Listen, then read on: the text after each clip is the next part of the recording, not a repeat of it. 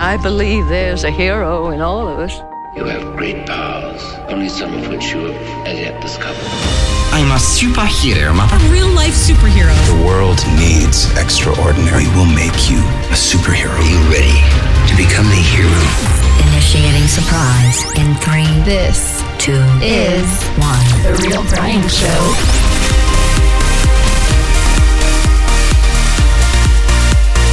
Happy Black Friday and also happy Thanksgiving one day late to the Statesians.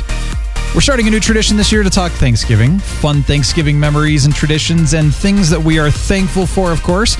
And, you know, we do have to talk some Black Friday insanities. It, it's just one of those days you got to talk about. Today is also the big Fantastic Beasts Crimes of Grindelwald review. We'll start with a little non spoilery initial thought, and then at the very end of the episode, the final topic, we will dive into a full spoiler review you know, so that way if you haven't seen it yet, you can stop listening at that point, go see it, and then come back and finish the episode. But I think that we might be in a food coma from yesterday. I mean, I've got some energy. I don't know how, but uh, I'm not sure if everybody else does, but I guess we should rock it.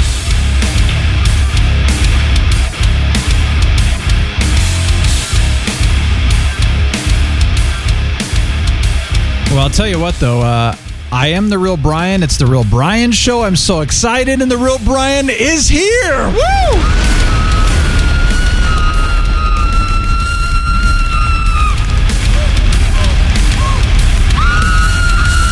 I mean, doesn't that just make you want to scream from excitement right there? Or party? Oh, yeah. So, uh, Captain Influence, welcome back. How are you? what? Uh, Are, are, are you okay? uh, uh, oh, hey, dude, sorry. Food coma. Sorry, dude. Food coma, huh? Uh, sorry. Did you I eat totally too much? off. I'm yeah, I'm still digesting from yesterday's shenanigans. Ah. Oh wow. Uh, talk talk to someone else for a while. I'm glad you're here, though. Thanks for you know waking Yeah, up long too. enough to say hello. You can go back to sleep now. All right. Okay. Well, we're welcoming another food coma-ite. Coma-ite? I like that. Food coma-ite back to the show because, well, you're awesome. So, welcome back, Green Butterfly. Oh my god, did I miss it? Is it time to review Fantastic Beasts? I got really tired. Yes, you got tired again. Why? Ah, well, I I, need to get my blankie. I've been Oh, I'm glad I'm on time. I've been drinking Phew. coffee for the past four hours, so that's why I've got a little bit of energy right now. So we're good. Yeah, sounds like it, dude. But uh, welcome back, Eye in the Sky. Thanks for having me. Of course. Green butterfly. The green butterfly is back. And so is your mother. That's always. Uh, no, wait, no. Alex. No, no.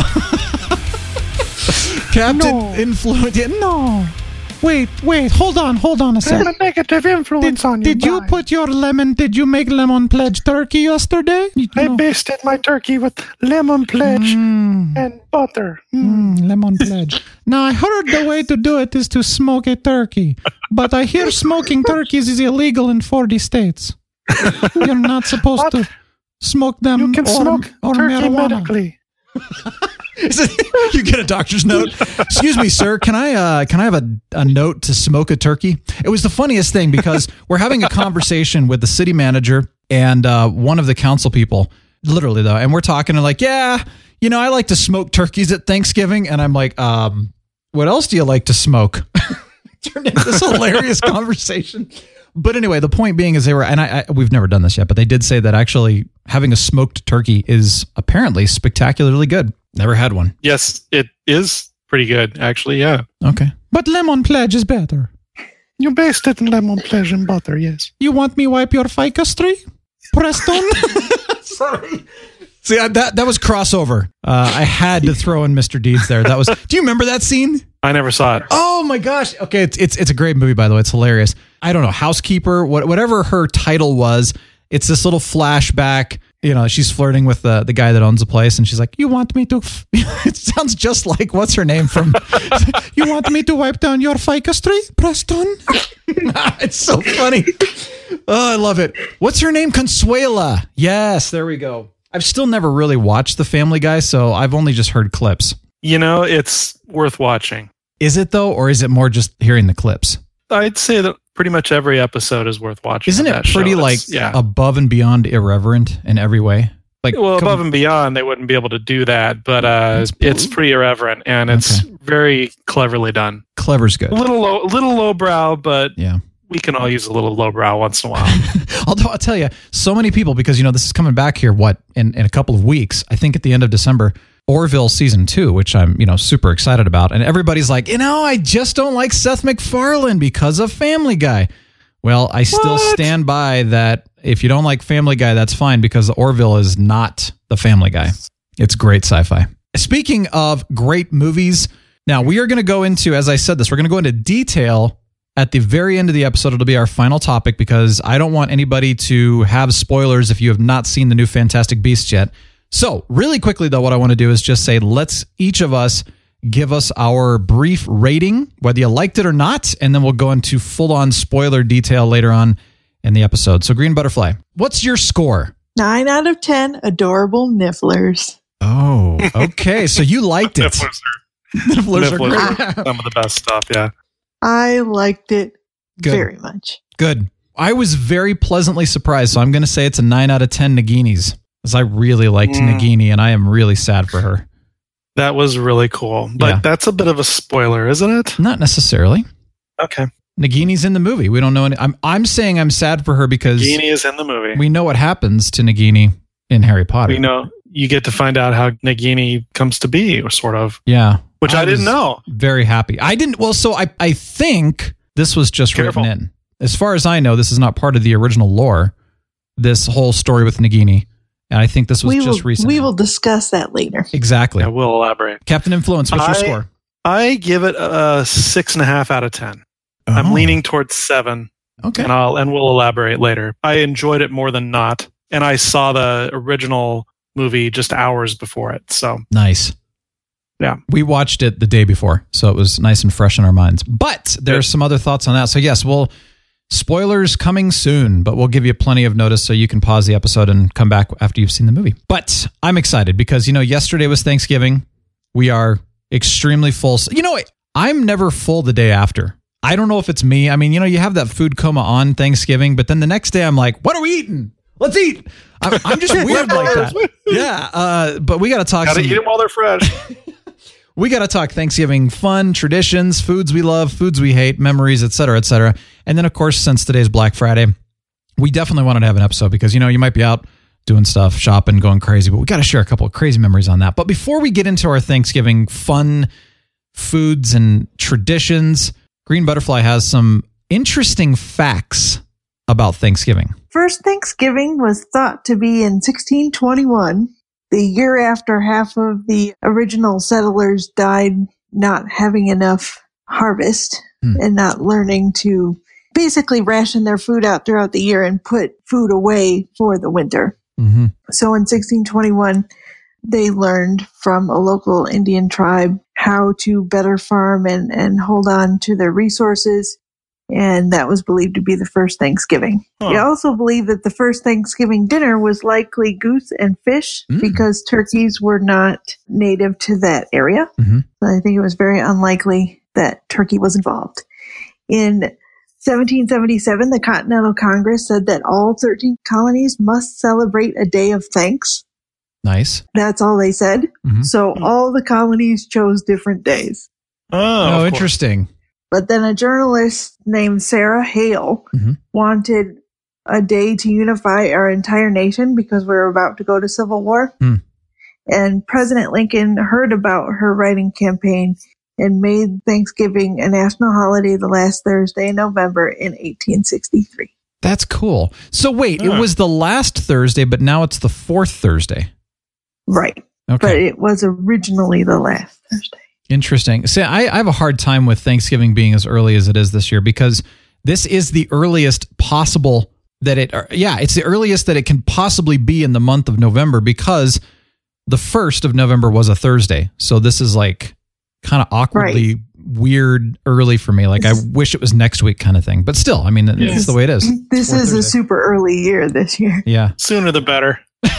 I'm glad it happened when it did. Why? You just like ready for Christmas? You get your Christmas decorations up? I'm always ready to eat too much, dude. Oh, well, that's okay. I'm with you on that. Not that I always do, Mm, but I'm ready when the holiday calls for it. that's good.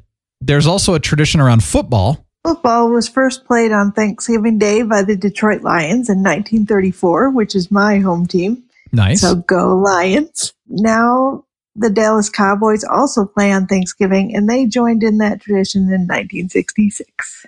I hear a lot of people, I mean, some people love it. Like their tradition is to get up, you make your food, you have your awesome Thanksgiving meal, and then you watch football. So I do know that there's Fall traditions for that. watching football. Exactly.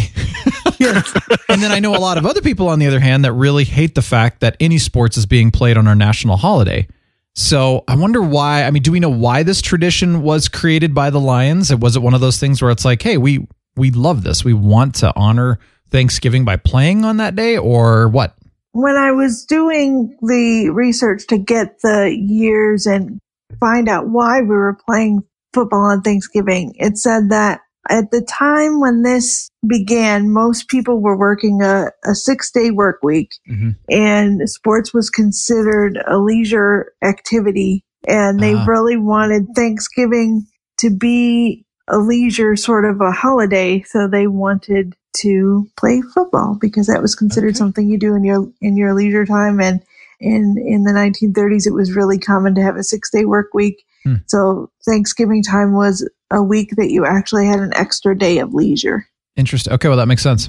Hmm, yeah, it Okay. does. It's fascinating to hear, you know, in, in the earlier years, of course, when basically the colonists, you know, they had no idea how to store their food up, ration it, can food, et cetera, et cetera, you know, to, to survive through the winter so they would die. It's like, that's really, it's interesting to think that. I mean, granted, that's been what, 400 years ago almost now, but you look at that and go, we really take for granted what we have. I mean, the fact that we can just go to the store and get our food throughout the winter, no big deal. Yeah, it's crazy the perspe- when you put things like that in perspective. How they we can try to fathom it, but we really can't. Yeah. Well, tell us about some of your your Thanksgiving traditions. Let's start there. I want to talk about in a few minutes, though. This will be interesting. Some of the health benefits of Thanksgiving, being thankful and stuff. It's actually pretty cool.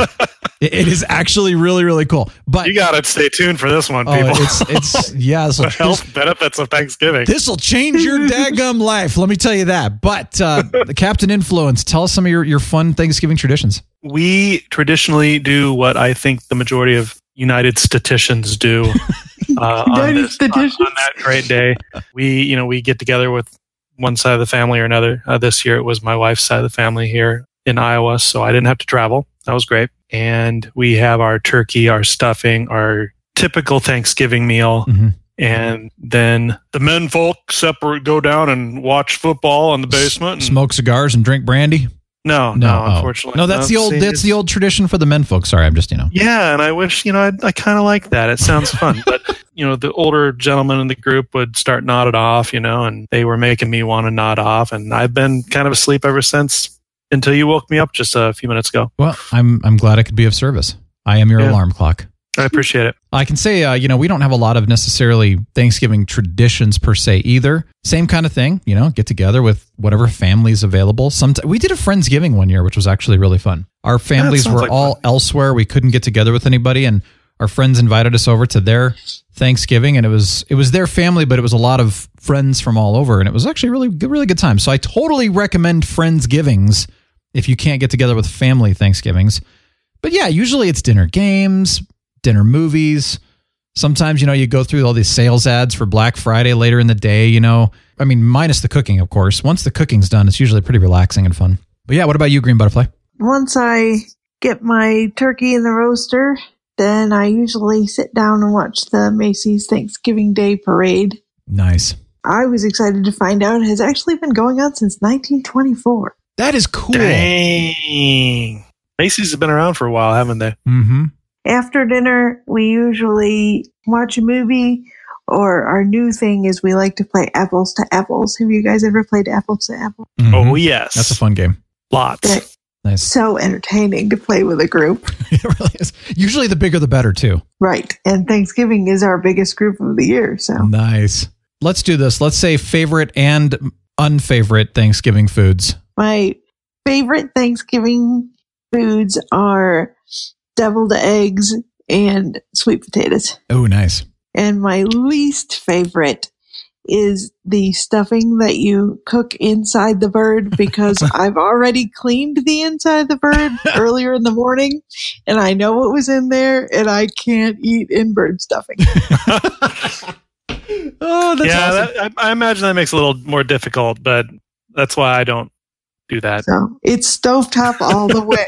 nice. Stovetop is awesome. I Gotcha. always make in bird stuffing for people that like it, but I eat stovetop because I Yeah. can't. I can't. I can't do it.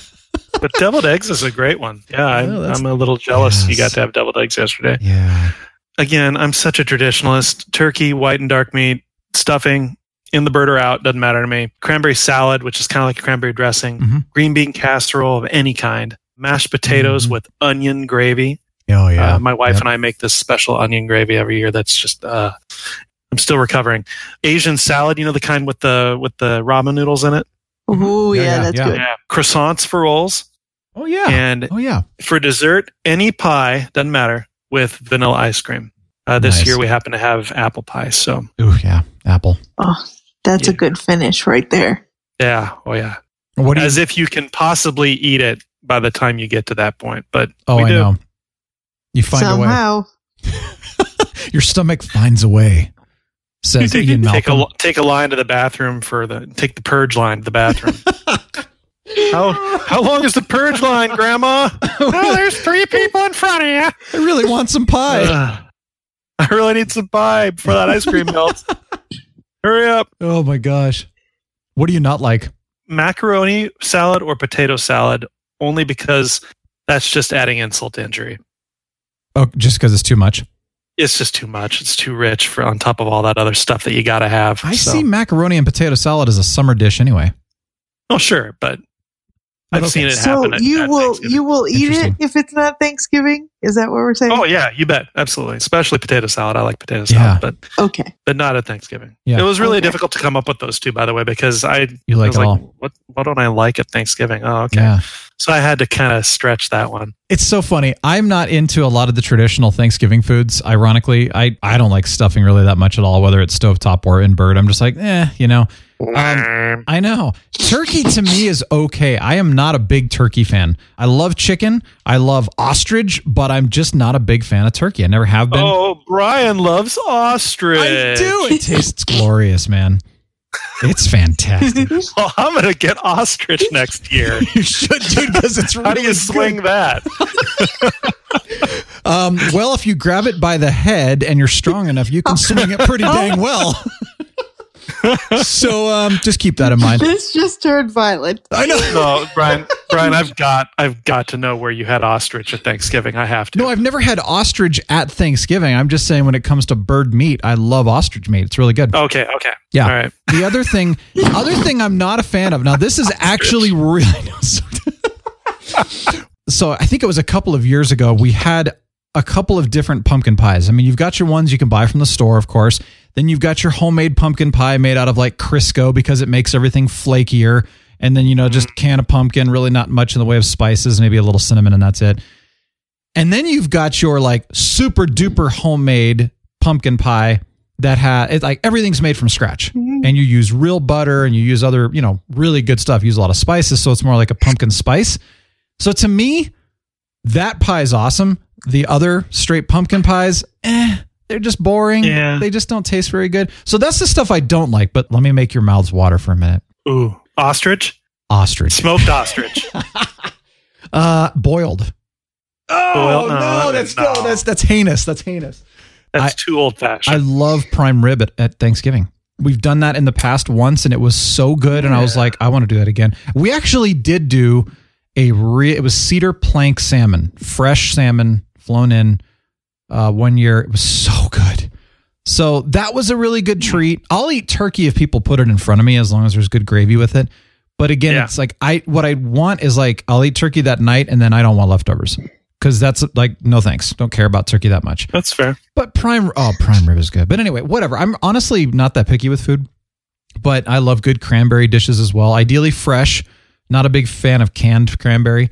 And Sarah and my mom actually both make great cranberry. Like you said, it's like a salad, but it's it's fruit based. It's really, really, really good though. So good with white meat. It's it's just so White good. turkey. Period. I have to totally agree with you. Green butterfly deviled eggs is one of my absolute favorite. And I'll tell you that if you do, you know, the sparkling apple cider, like the, the Martinelli's, hmm if you have some of that and you eat your deviled eggs and then you, you know, take a little drink of it, it's so good together.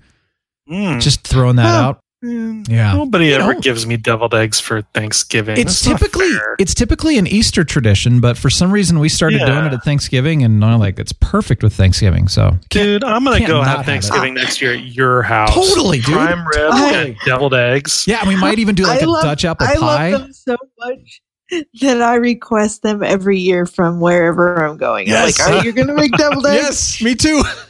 for every holiday? we are so alike on that one. And they're pretty easy to make too. So yeah.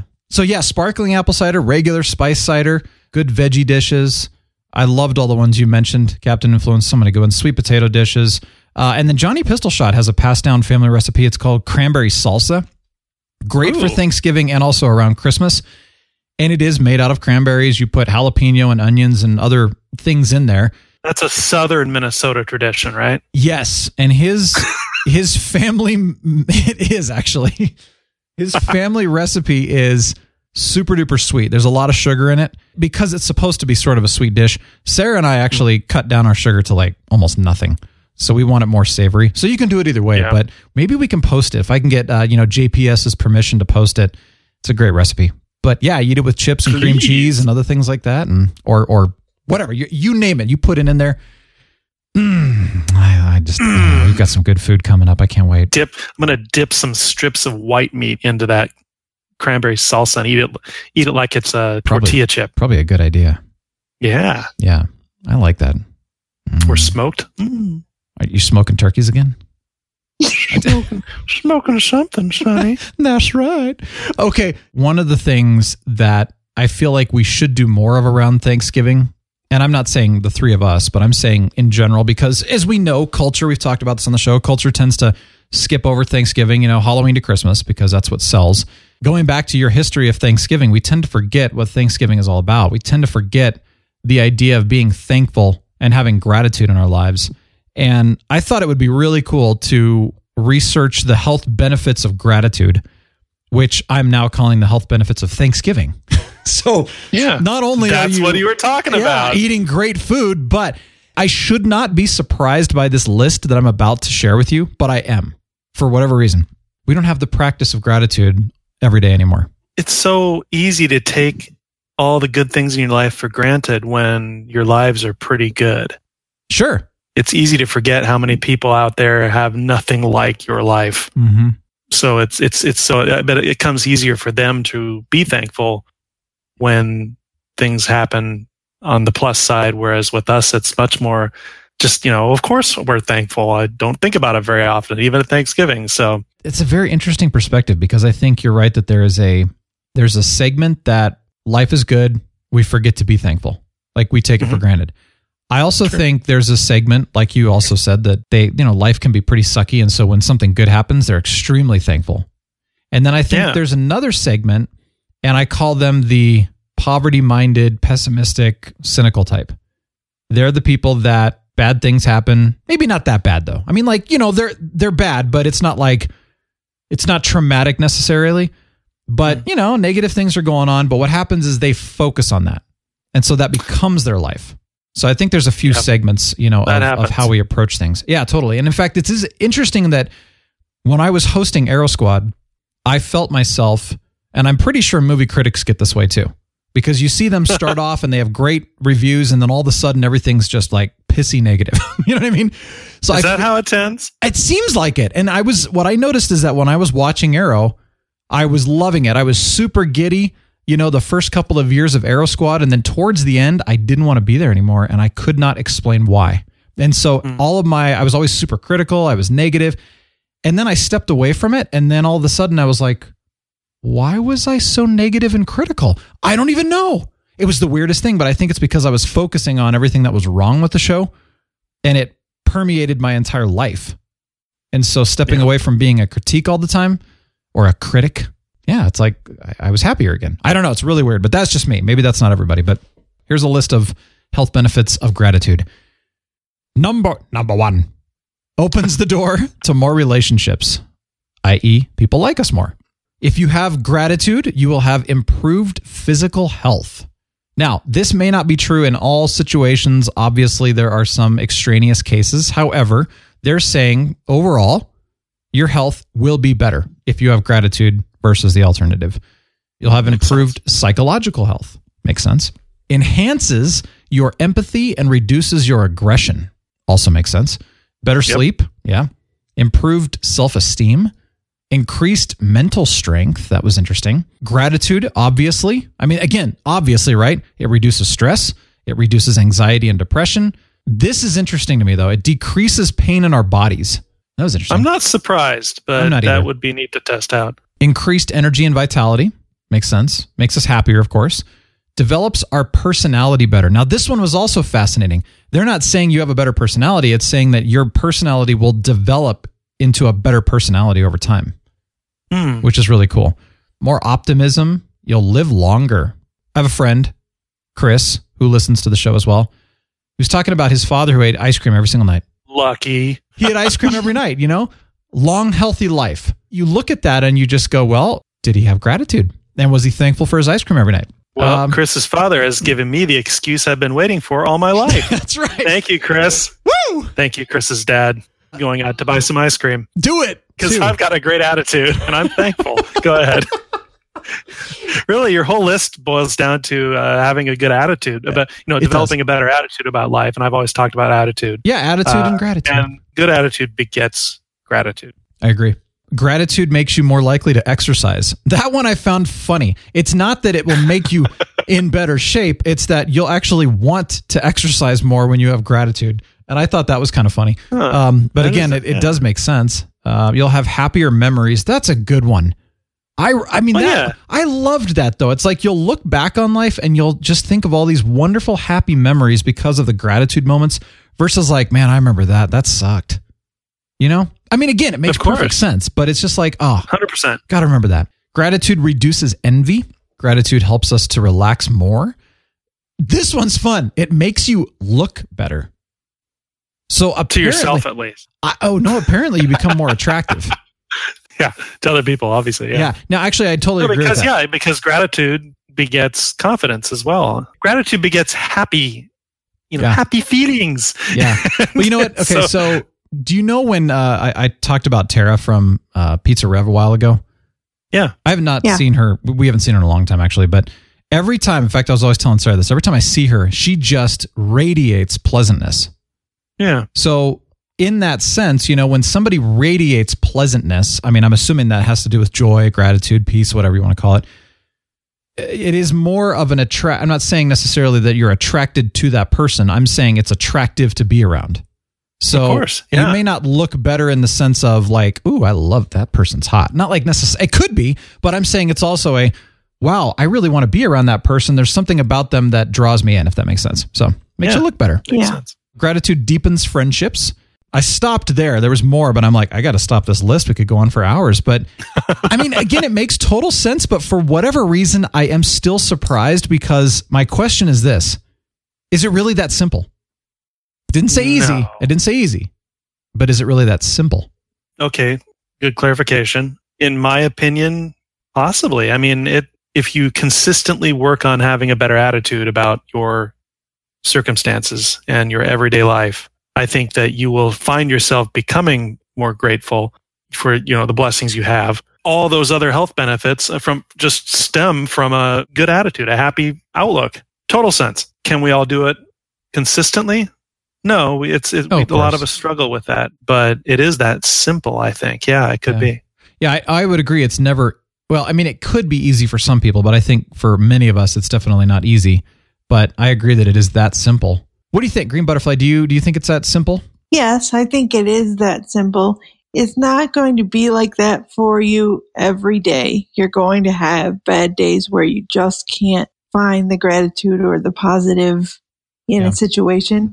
But if you could put yourself in the mindset to try to make the most hours of your day the most positive they could be and just take it even one hour at a time before you take it one day at a time, that might be a way even to make it simpler because it is, like you said, it is simple, but it's not easy. You have to make a conscious decision to think that way. Yeah. Mhm. Keep your mind thinking that way, regardless of the negativity that we're Surrounds you. bombarded with. Oh, you're not kidding. Actually, do want to talk about this next week. I'll tease us for next week.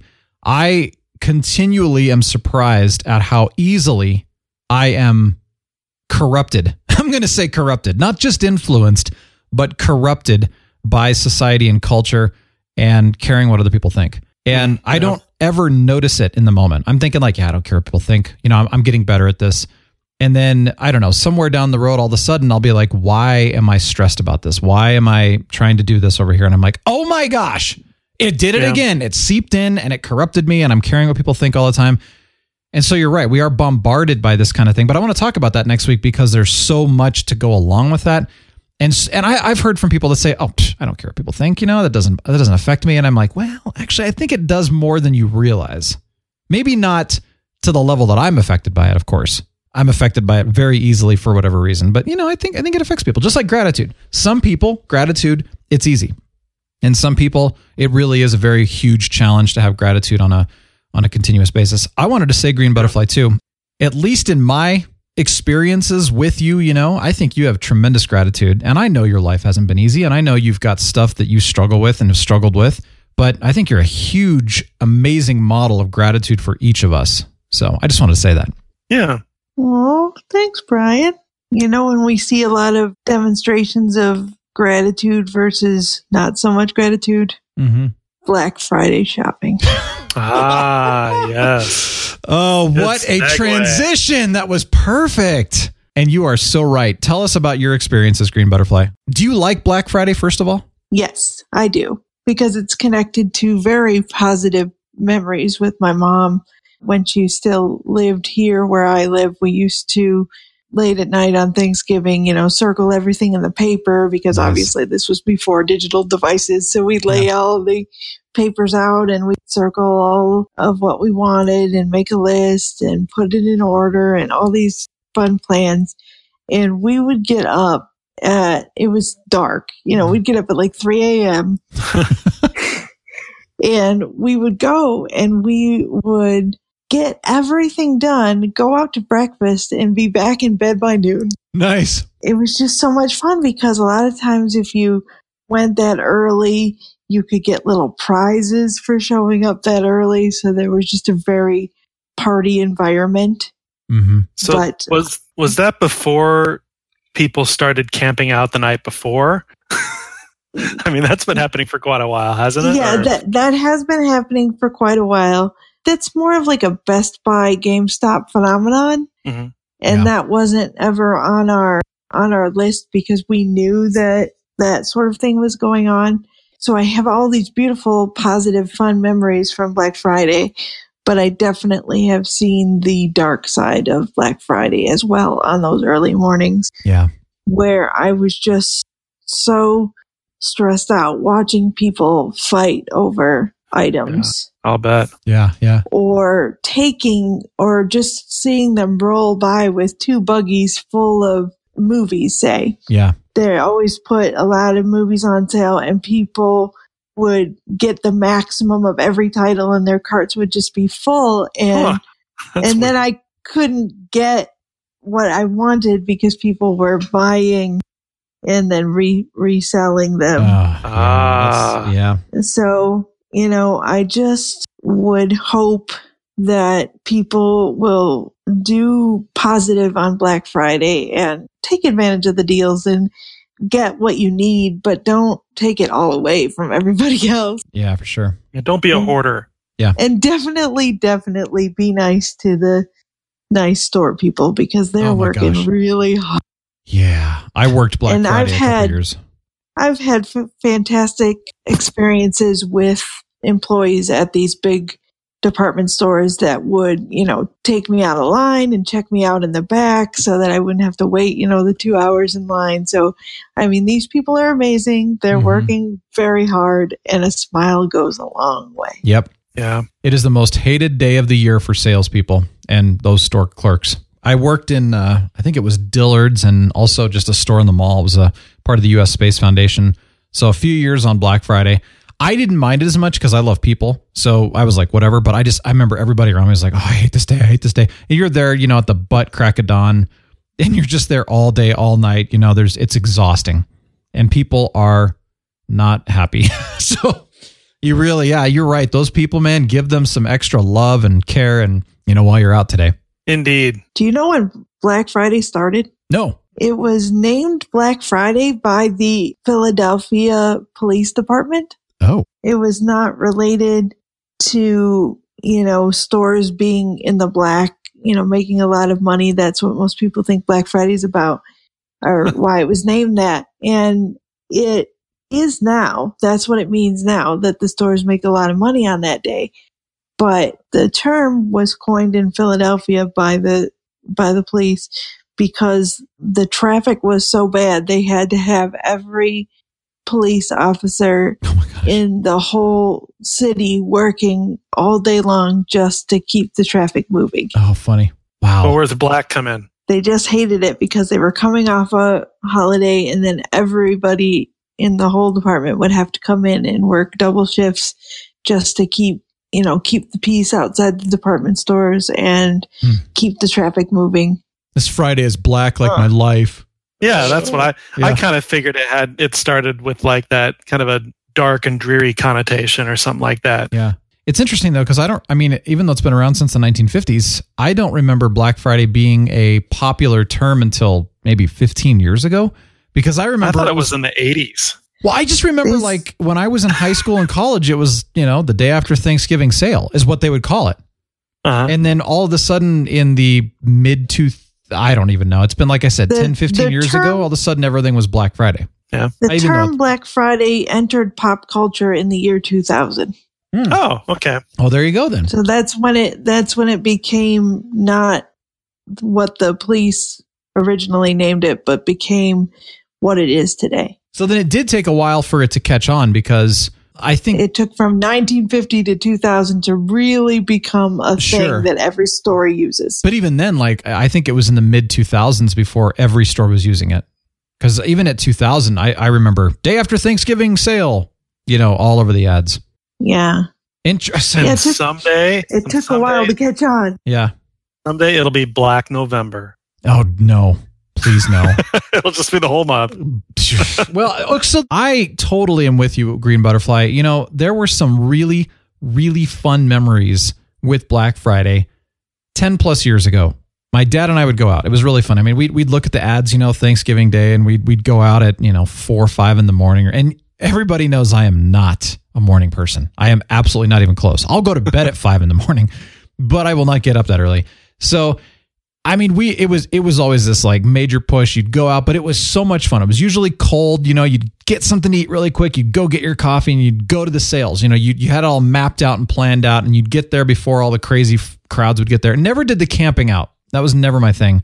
Anyway, we used to have a lot of fun, and it was always busy, but it was never crazy. At least when we, Okay. we did this, right? So you were just having a good time. And and man, the sales back then were so good. I mean, you'd go in and it's like you can only get this sale one day a year. And it was great. Uh, right. And also, you know, the In doorbusters. other words, it meant something back then, right? Exactly. And I'm like I said, this is 10 plus years ago. So it's not like it was 30 years ago, right? It was it's not been that long. Doorbusters, they actually used to be like really good items. Then somewhere along the lines within the last 10 years, things started to change. People started to get super greedy. They got disrespectful. I mean, at one point my dad and I are, you know, in the parking lot, you're crossing from one row to the other row. And this lady in her SUV gunned it and literally almost ran us over because she wanted the parking spot that was right behind us. And I mean, if we had not dodged out of the way, we would have been hit. So it's like, you know, people started to get like that. You've got the chaos mobs in the stores that we were starting to see people literally taking things out of other people's hands. I mean, it was ridiculous. And then the sales started to get worse. And it's like, well, you know, you don't have to wait till Black Friday. You can get the sale now. You can get the sale on Cyber Monday. You can get the sale in May. And it's just like, well, then, it, like you said, it has no meaning anymore. So I can get sales like this all year long. I don't need to wait till Black Friday and go get crazy anymore. And to me, it's kind of sad because it was a fun tradition and it was a fun way for stores to just go crazy and have a good time. And People used to be really respectful and fun, and it was just like a party. I mean, you go out and just, it was an experience, you know? Yeah, we haven't gone as much in the last few years because of those unfortunate negatives, but I look back on the positive, happy memories like our gratitude teaches us to do. look at the That's you know right. the good stuff that used to be, and it was a lot of fun. You can skip me because I've never had a Black Friday tradition. The only tradition I've ever had in that regard is watching to see how many people get trampled at Walmart this year. Oh my gosh. Um, not that I want it to happen at all. I don't Yeah. wish that on anybody, but I don't like crowds, and so I don't Yeah. Ever put myself in that position. So, but I totally understand why people, you know, make an event out of it and have fun doing that. I get that. So, And that's the thing. So if you make an event out of it and you basically say, okay, here's what I would love to go get, but if I don't get it, oh well, because it could be sold out. Right. You know, Yeah. then it really is fun. You just go and make an event. But if you're like, I have to have that, and it's super stressful and usually very disappointing. Mhm. And you know what's funny too? Thinking you mentioned the green butterfly about movies. I, I mean, I remember that too. You'd have these bins full of DVDs and Blu-rays, and again, not that long ago. And so people would just go in and get, you know, five dollar Blu-rays that are typically 30. And it's like, who uses DVDs and Blu-rays really all that often anymore? I mean, do we care about that's a those? anymore? strange phenomenon, honestly. Yeah. I do, but Well, I mean, because I'm a little weird. some do, but most of it's digital now. You don't need to do that Yeah. anymore.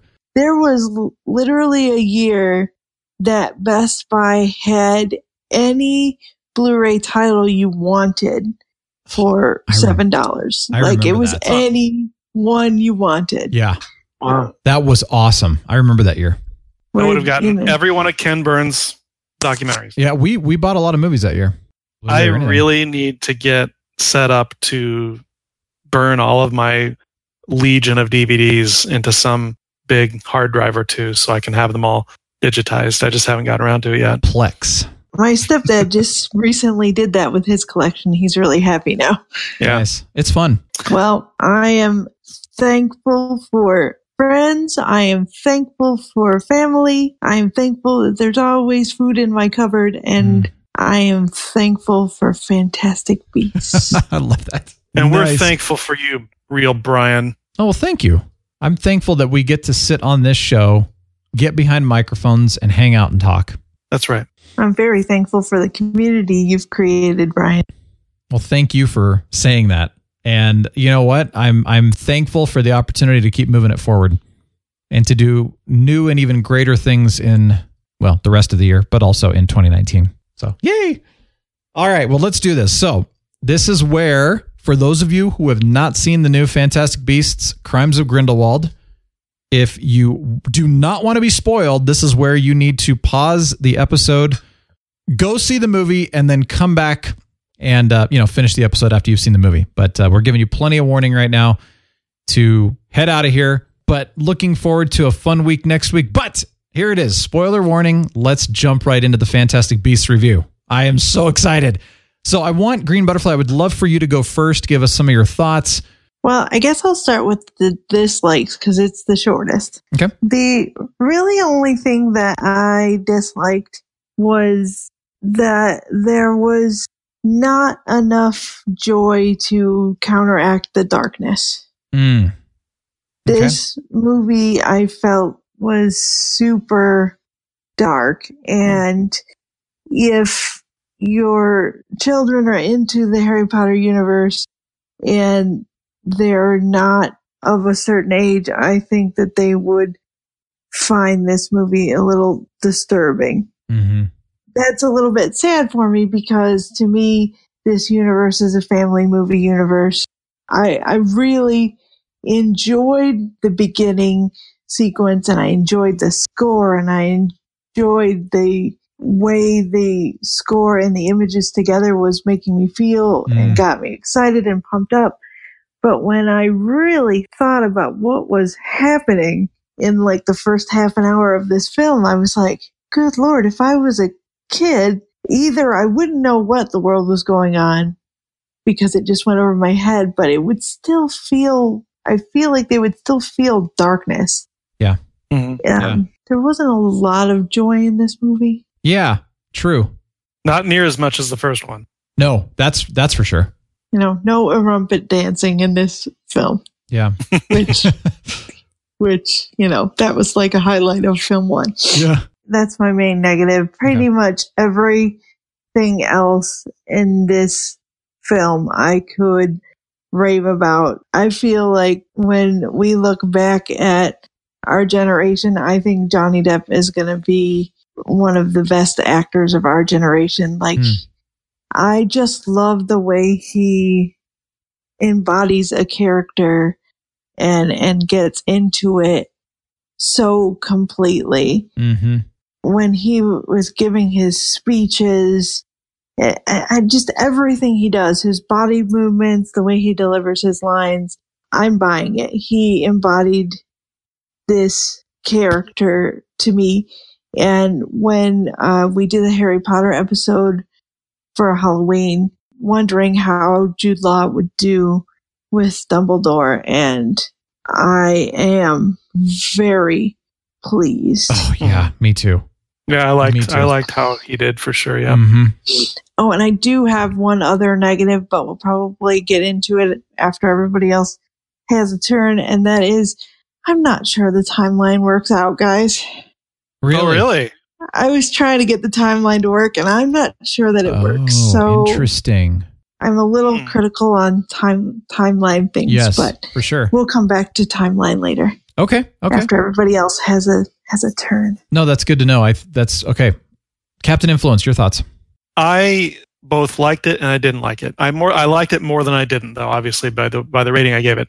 Like I said earlier, I did see the first Fantastic Beast movie for the- first time last Saturday afternoon, Oh, and then oh, okay. just a couple hours later, uh, my wife and I went to see the movie. Yeah. uh, the, the the sequel. So the first movie was very fresh in my mind. So I thought that this sequel was a lot was much much more similar to the last couple of Harry Potter movies in its serious Mm. demeanor. Like Yes. like Green Butterfly said, it was a much darker film, hmm like kind of like the almost the flip coin side of of the first Fantastic Beasts movie, which was very lighthearted and and just kind of it was set in the Harry Potter universe, but Yeah. it wasn't really tied to it. Uh, except that you, if you're a Harry Potter fan, you know that Newt Scamander wrote one of the books that the kids had to own for their classes. Mhm. And it was just a lighthearted, fun movie. And this movie, you know, J.K. Rowling wrote the screenplay for this movie, which she did not do for the first movie. So, and it shows because she's the world's leading Harry Potter scholar, obviously. And so she vigorously started tying it into the Harry Potter lore that we've already been exposed to in the earlier movies and the books, and which I respect. That's great. But what this resulted in, I felt, was a little bit of what I would call plot lag instead of jet lag, you know, Mhm. since those details that she's tying in were not really fresh in my mind anymore. You know, I, I haven't seen the last Harry Potter movie for years, and I've never been a complete Harry Potter fanboy hmm just an enthusiast. And so I came out of the movie a little bit perplexed and not 100% clear on all the details. I mean, I knew what happened and I kind of got the gist of all the, of, of most of her tie ins, but there was a lot of lore tie in. They ended the movie a little too abruptly. I didn't get the same, like u- the usual cues you get in just in almost any film, especially a, a fantasy or action sci-fi film or whatever you typically just get cues like you know your build up your climax and then you're done with the, the film the resolution or whatever in hindsight after i got out of the movie i could see the cues you know after after the credits started i was like whoa whoa i didn't realize it was going to end right there Yeah. then i realized okay well i guess you know okay that was the climax obviously i just didn't think that the climax of the movie was as climactic as i was expecting Hmm. i thought there was another half hour in the movie when it when it ended Yeah. Yeah. Uh, but at the at that time, I didn't realize that there were there were going to be another three movies planned for this franchise. But my final takeaway from it, though, is that it was engaging enough to make me not realize how long it had been because it's like a two two hour thirteen minutes, I guess, is its runtime. Mhm. I was never just kind of going, "Oh, is this is ever going to end." I mean, I, I it went really fast, so I must have been enjoying it. So yeah, that's my summation. Okay. I think it's interesting that you bring up the uh, the dislikes on that, and I think even just some of the stuff you said, Green Butterfly. I would agree with those that you know it was dark, definitely not a kids movie per se. Can be disturbing in some areas just from the the heaviness of it, but also I liked what you said too about the confusion. So you know, Sarah Miss Light was very confused in certain parts because she's not really familiar with the Harry Potter side of things. You know, not watched really in the Yeah. any of the. mo- I think she's seen one movie maybe. You know, hasn't read the books, of course definitely any of that stuff that was geared for fans of Harry Potter who know. I, I thankfully, I think most of the references were from the movies, Mhm. and so if you've not read the books, I think you're still okay as long as you know the movies. But in in Sarah's case, she's like, I I don't know what's going on. So that was to me, it was exciting. But to her, uh, you know, for, for someone who doesn't know the, the Harry Potter universe as much, I was surprised by that. It's kind of like you Yeah, are leaving out a, a bunch of people that don't know what's going on as much. Right. And and I could see if you're a Harry Potter enthusiast and very seeped in the lore even after all these years, this was a gem. I mean, it, I was it's, giddy. Let's it- put it that way. It's got all sorts of candy for you to Mhm. grab. But if you're not really if you don't have a really good memory for all the lore and some of the and there were so many sub characters in this movie we're like oh my gosh that's such and such or you know like Yeah. the nagini thing that's Yeah. that's It's Nagini. nagini, oh Yeah. that oh that's it because that was really cool when it when it, when i realized that's who that was Yeah.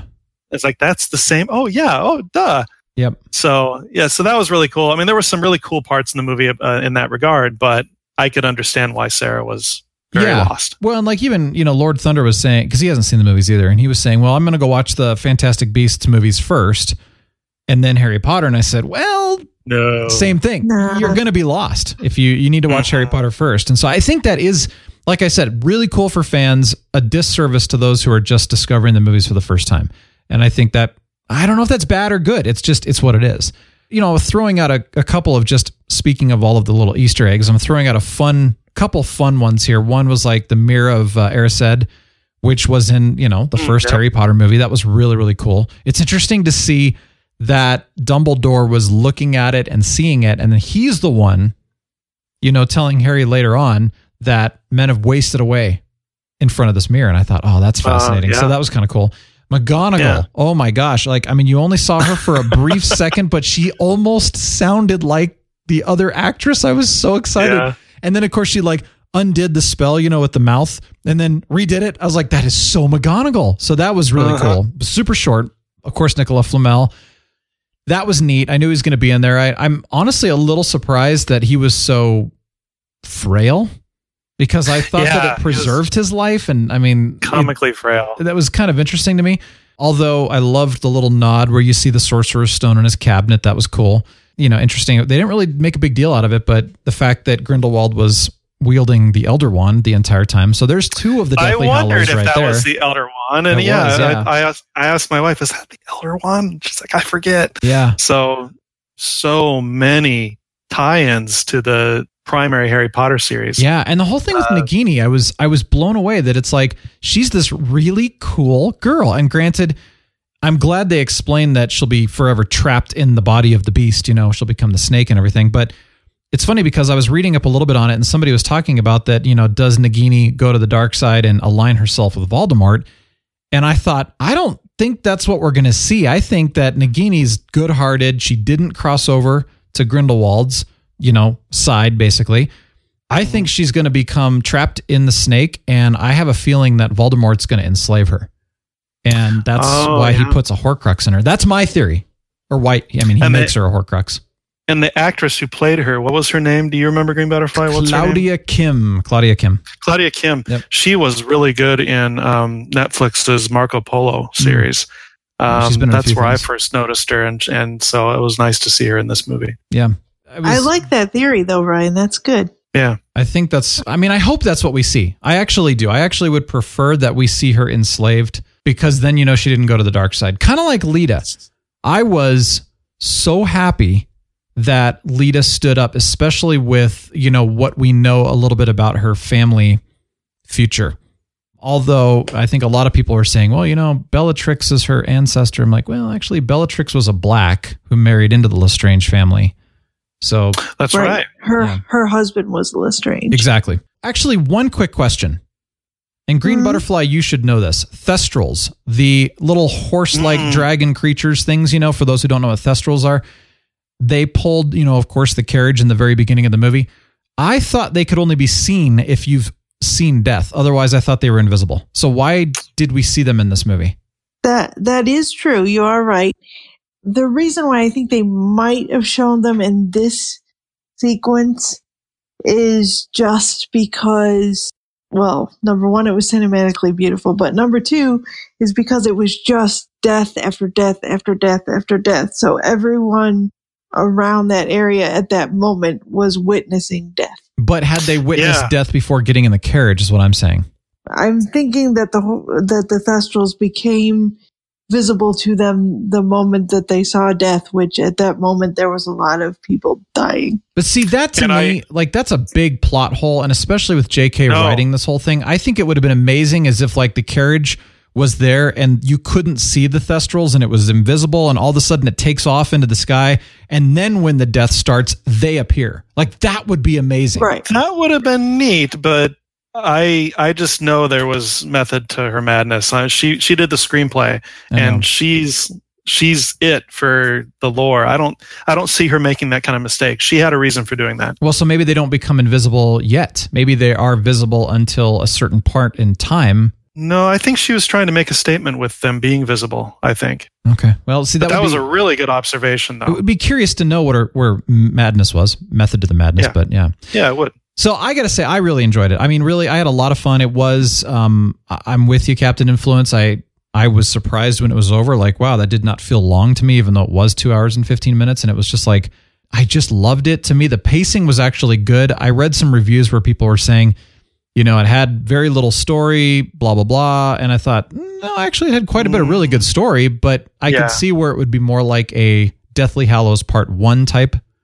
you know, of feel where it's setting up stuff because it is part two of a five series movie series. But I, I, I don't know. To me, it was really good. There were some great stories. Like we saw some incredible development with Credence. That was very shocking. I didn't expect any of that. The development with Leta was powerful and sad and just emotional. You know, you think about Voldemort and how just ruthlessly evil he was. And then you think about Grindelwald, and they even said he's sil- silver tongued. That's why they supposedly cut his tongue out at the very beginning, even though they got the wrong person. Right. He really was like, you're right about Johnny Depp. He did a phenomenal job of creating the super seductive and charming person who just brought people over. And I see a lot of parallels, especially this is right before World War II. And to me, like, I see Grindelwald as like a Hitler. He's this silver tongued person that's saying, no, this is better. Trust me, like, it's good on my side. We're actually going to help the world. We're going to prevent war. When the reality is, is I, I have a feeling he actually probably causes World War II. That's my and theory. how was it? That was it. It was also again. I don't see this. This can't possibly have been a plot hole because of who did the screenplay. But when he was revealing to his audience near the end of near the climax, uh, all the people watching him in that amphitheater, the what they were fighting to prevent, it was all stuff that happened, you know, many years in the future in Yeah. World War II, and I didn't put two and two together at the time. I was like, why are they, why that that stuff hasn't happened yet? So is he show, how is he showing them the future? Future telling within the lore. Okay. Right. There are there are wizards and witches that have that as their talent that they can see into the future. So he must be getting information from one of his acolytes that tells Okay. him that Yeah. they've had a vision that this is going to happen. And Green Butterfly, can you remind us? I still don't remember because I haven't looked it up since I saw the movie. But how how are Grindelwald and Voldemort related in the storyline again? They're related in the fact that that is where Grindelwald's story will ultimately end because Voldemort kills Grindelwald in his prison cell in Nurmengard in Harry Potter Part 7. I don't know what year Oh. that would be. It was like, it was in the 90s, but yeah. Yeah, so it would be in, in the 1990s. So that's how his story is going to end. Voldemort is going to kill him because he refuses to tell Voldemort where the Elder Wand is. Okay, that's right. I actually did a little research on this, and it was on the um, Pottermore, which was fun. Isn't that a great website? Oh my gosh, it's amazing. Yeah, and I was I was doing some research on basically one Dumbledore's relationship with Grindelwald, but also, and I didn't even notice this in the movie, but they were talking about that he's sort of obsessed with obscurials, and I thought, uh, okay, what what's going on here? So That's due to his sister, though. Exactly, and I didn't know all that. Mm. That that definitely is beyond. Well, there's a little bit of it in in Deathly Hallows in the movies, but there's definitely, I'm sure, more in the books. But Dumbledore's sister Ariana was abused by Muggle boys when she was casting magic. She became sick, suppressing her magic, and then it got let out in a dangerous burst. So the theory, of course, is that she was an obscurial. After the first movie, that becomes more obvious. Exactly. And so then Dumbledore's mother was then killed in an accident caused by Ariana, probably from an obscurial attack. And then Dumbledore became guardian to Ariana and his brother Aberforth. Now we see Aberforth in the Deathly Hallows, who explains some of this stuff to Harry. And that's why you start to understand what's going on. During this time, Dumbledore meets Grindelwald. The two exchange ideas and plot this idea of a new world order in which wizards ruled muggles for the greater good. And so Right. during this time, they're planning to search for the three Deathly Hallows in order to achieve this goal. When Aberforth confronts them, they all three duel and then they accidentally kill Ariana. Grindelwald flees. Dumbledore, of course, is overcome by guilt. He realizes the error in his thinking about Muggle rule, and then he spends the rest of his life trying to defend innocence against dark magic. And that's where we're seeing him now in the the Crimes of Grindelwald. So yes, hmm. Harry learns this from Aberforth in the Deathly Hallows. A little bit of a backstory as to why we're we're seeing some of this and why he's so. Uh, and speaking of Dumbledore, can I just say this, Jude? You are absolutely 100% correct, Green Butterfly. In fact, I was talking to Sheer Terror about this, who wanted to be on this show as well, and her car broke down. Unfortunately, she's had a lot of bad luck trying to get on this show. no. oh my gosh. Anyway, well, we, we miss her. Hopefully, she gets home safely. Uh, We we'll see. miss you, Sheer Tara. I know. Yeah, we could could have been a, could have been even more spectacular. I Sheer know. terror. So I asked her at one point because we talked about this as well, but like, you know, which which Dumbledore, in her opinion, did a better job in the movies, and she loved, of course, the first Dumbledore. She said it was much more representative of the book Dumbledore. So I'm comparing as I'm going to watch Crimes of Grindelwald. I'm comparing Jude Law to you know our first Dumbledore. And he did a great job. I mean, he in those moments he had those real soft spoken words to Newt. He was a little quirky, but he was super wise and just like joyful and gentle and everything else. Just like so much like our first Dumbledore. And I was just like, wow. Well, as Hagrid would say, well done, Jude. Well done. I can't imitate him. This is definitely one of those movies that I'm going to enjoy watching the second time more than I did the first. Yeah.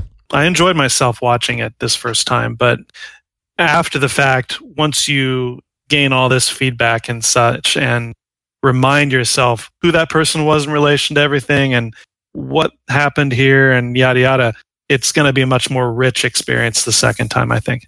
And pay attention to the soundtrack too. That was something, you know, I love the original John Williams Harry Potter soundtrack. Actually, Prisoner of Azkaban was a great soundtrack. Uh, and then some of the other ones, in my opinion, kind of got lost. Some were good, some were just kind of meh, you know, like they blended in. Mm-hmm. Fantastic Beasts had a decent soundtrack. I was blown away how good this soundtrack was. They nodded to John Williams. Of course, you see you see Hogwarts and the music. It's the original Harry Potter theme music. I love it. You know, and then it goes off and I just I remember going, I'm actually really thankful for this new score. It's that good. And oh, it is. yeah, it's phenomenal. And I remember in the other Harry Potter movies, I'm like, oh, bring back John Williams. I just remember saying that. And with this one, I'm like, oh no, this is good. Like, I don't know who it is, but this is good. James Newton Howard did it. Awesome. He did The Dark Knight. He, I guess Okay. he did do the original Fantastic Beasts. It just wasn't as amazing as I thought. He did The Hunger Games. He had me at Dark Knight. Yeah, so Batman Begins, Dark Knight, all of those. He's he's done a lot. Let's just put it that way. So Cool. really, really good stuff. It was recorded at Abbey Road Studios. Were you? Oh wow, Like the Beatles. that's awesome. I found that out in a brand new book I started reading mm-hmm. today, Yeah, which has all sorts of extra fun about this film. If you want to dive into tiny little details, nice. it's a it's an Audible exclusive, but you don't have to be an Audible member. You could pay the cash price if you're not already having an Audible plan. But it's called The Makers of Mysteries and Magic: Crimes of Grindelwald, and it's only going to be released in audio form. It's narrated by uh, Dan Fogler, who plays Jacob, Nice. and he's hilarious, and he does a million voices, and you learn a lot of fun little things about this movie. Very cool. Cool. There's a lot to learn. I mean, this is one of those. The first Fantastic Beast to me was just a fun movie. It was pretty much face value. This one, it's so funny. My neighbor's like, dude, uh, you know, you sure you want to go see it again with me? Because he couldn't come with us. Uh, yeah, I need to go see it again. I need to go see it two more times just to catch everything. Holy cow. Me too. It's packed with things to Yeah. notice and know. So you mentioned earlier, Green Butterfly, that there was a continuity issue with the timeline. And of course, I can be totally wrong. Oh, before I get to the the end with the big reveal, you said you were excited about McGonagall, and I was too. But it definitely has to be an ancestor of McGonagall because, according to Pottermore, she wasn't born until 1930. They did say it was Minerva, though. This was supposed they to be just, Minerva. They they just said Professor McGonagall. That's all they said. So it could be another, you know, it could be an ancestor, but it shouldn't be Minerva because it just it doesn't jive. That's so what weird. will Ms. Rowling have to say to that one? That I would be, interesting. curious because everybody has said that it is Minerva. So now I'm like, uh, did was that a screw up or what? Or was it just a sop to the fans? Like maybe they just maybe we'll hit the fans that aren't going to research the uh, year that Minerva was born and Yeah. just say, "Here's McGonagall." Yeah, like she's even tagged as Minerva McGonagall in uh, IMDb. Of course, they can be I'll wrong. be darned. I definitely don't think the McGonagall thing was a mistake. I just I just think it was supposed to be a different McGonagall because you hear a lot of the common names that you hear from the original films, but based on the year that it is, which for this whole film it's 1927, these would all be ancestors of these people Yeah. but it's all old wizarding families that have all the same names. So you recognize the names, but they're not necessarily that person except for Dumbledore because he's so long lived. The same thing is going to come into play with my, with my other problem, which is our big reveal at the end that Grindelwald tells Credence that he is Aurelius Dumbledore. Yeah. And that is cool. And that was interesting. And I was really thinking, wow, that's a twist. I was really impressed. But when I went home and thought about it, I was just having the hardest time making it work in Mhm. the, in the timeline because both of Dumbledore's parents are dead by the time he's finishing Hogwarts at 18. That's why he has to come home and not travel the world. He met Grindelwald because he stayed home. And he stayed home because he was now the guardian of his younger siblings. So I'm I'm having a real hard time figuring out how this child came to be when Percival Dumbledore, which is Albus's dad, was in Azkaban for defending Ariana, those Muggle boys that were teasing her. His mother died due to one of Ariana's outbursts. It's possible, but it's really hard to fit it into the timeline. Mhm. So my favorite theory is that all Credence wants to know wants to know the whole movie is where he came from and what his name really is and who he belongs to. Grindelwald knows he's so powerful with this Obscurus inside of him. I think it's possible that Grindelwald just told him that he was a Dumbledore just to, you know, endear credence to him and, and pull him to his side and be like, look, I'm giving you what you want. I'm giving you your history. I'm giving you your name. I'm going to tell you more as long as you stay with me and do what I say. Yeah. I thought about that too. And I thought, wow, he's like, really? He is seriously Albus's brother. And I thought, I don't know about that. I'm starting to wonder if there's something more to that. And he's just saying it, like you said, because I, I don't necessarily believe that he is necessarily a Dumbledore. You know, and Grindelwald is a, a manipulator. He'll tell you what you want to know. He manipulates Queenie in this movie. Yeah. Pulls Queenie to the his side of thinking by charming her and being like, "Well, I'll make it so you can love who you want to love and marry who you want to marry." All he's really doing is separating her Yeah. from Jacob. But the That way he presented it to her made her believe him because he's very charming and Yeah. Queenie acted like she was under the influence of that one spell. What's that spell? Um, imperius. She might have been Imperius. imperius. She very well could have been for sure. yeah, she really acted like at least that, that's how they directed it. At least Yeah, that's, a good possible. possibility. I mean, he almost had Dumbledore on on his side, thinking his way in the in book seven of Harry Potter, Dumbledore said, "For three months, I believed in what he was saying. So for Yeah. for three months, he had him totally sold that the greater good was the way to go, and For sure. he needed to be in charge of the.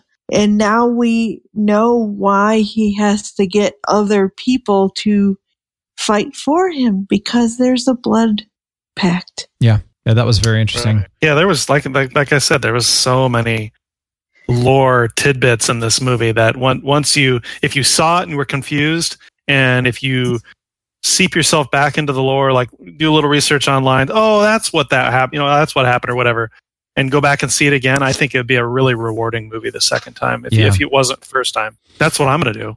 Not knowing for sure what they're going to do with Credence and you know what Grindelwald's going to do. I actually do believe the theory that Grindelwald is manipulating Credence and that he's really not a Dumbledore. That's my theory. Going back to McGonagall really quickly because uh, just even in a brief research I've done while you guys were talking, the only explanation that I'm finding that is the most plausible is that it truly is Minerva McGonagall. Either it's an some kind of an alternate timeline issue or she traveled in time issue kind of thing or she has been alive this whole time. Yes, it says that she didn't start teaching at Hogwarts until 1956 and she was 21 years old, but it's not her mom because her mom was named Isobel Ross and never taught at Hogwarts. I mean, who knows, right? But the whole Perhaps point is, there's is a time turner involved. yes, and and Oh, kind of what they're saying is is that you know J.K. probably wouldn't make this mistake on accident. I, Like, I don't I don't believe it's a mistake. Yeah, I just think there's a purpose interesting because it doesn't work. So Yeah. there's got to be some interesting story, and I Hmm. trust in this writer that it will all pay off in the end. Yeah. But how cool is it though if she purposely put that in there to throw people off and make everybody really upset? And then we're going to find out that, yeah, there was once again a method to her madness. And then there's a collective, oh, Oh, that's there you cool. Yeah. So there you go. But thanks for pointing that out because I actually didn't catch that one. Because there was Good so catch. many things that I didn't, you know, understand at the end of Deathly Hallows, or that I thought, oh gosh, I wish this is before we ever knew Fantastic Beasts was going to get anything. So I Mhm. thought Harry Potter was over forever. Yeah. And I was like, oh, I wish I would have known more about Grindelwald. I wish we could have gotten more information on Ariana and Yeah. Dumbledore as a young person. And I had all these questions and wants, and I'm enjoying this Fantastic Beast ride because I keep getting these little answers Yeah. Mhm. And these little insights and like oh now i get to know and my greatest hope is you know we're in 1927 now we know for a fact so this wouldn't be a spoiler we know for a fact due to the harry potter books that dumbledore beats grindelwald in 1945 and takes possession of the elder wand Mm-hmm.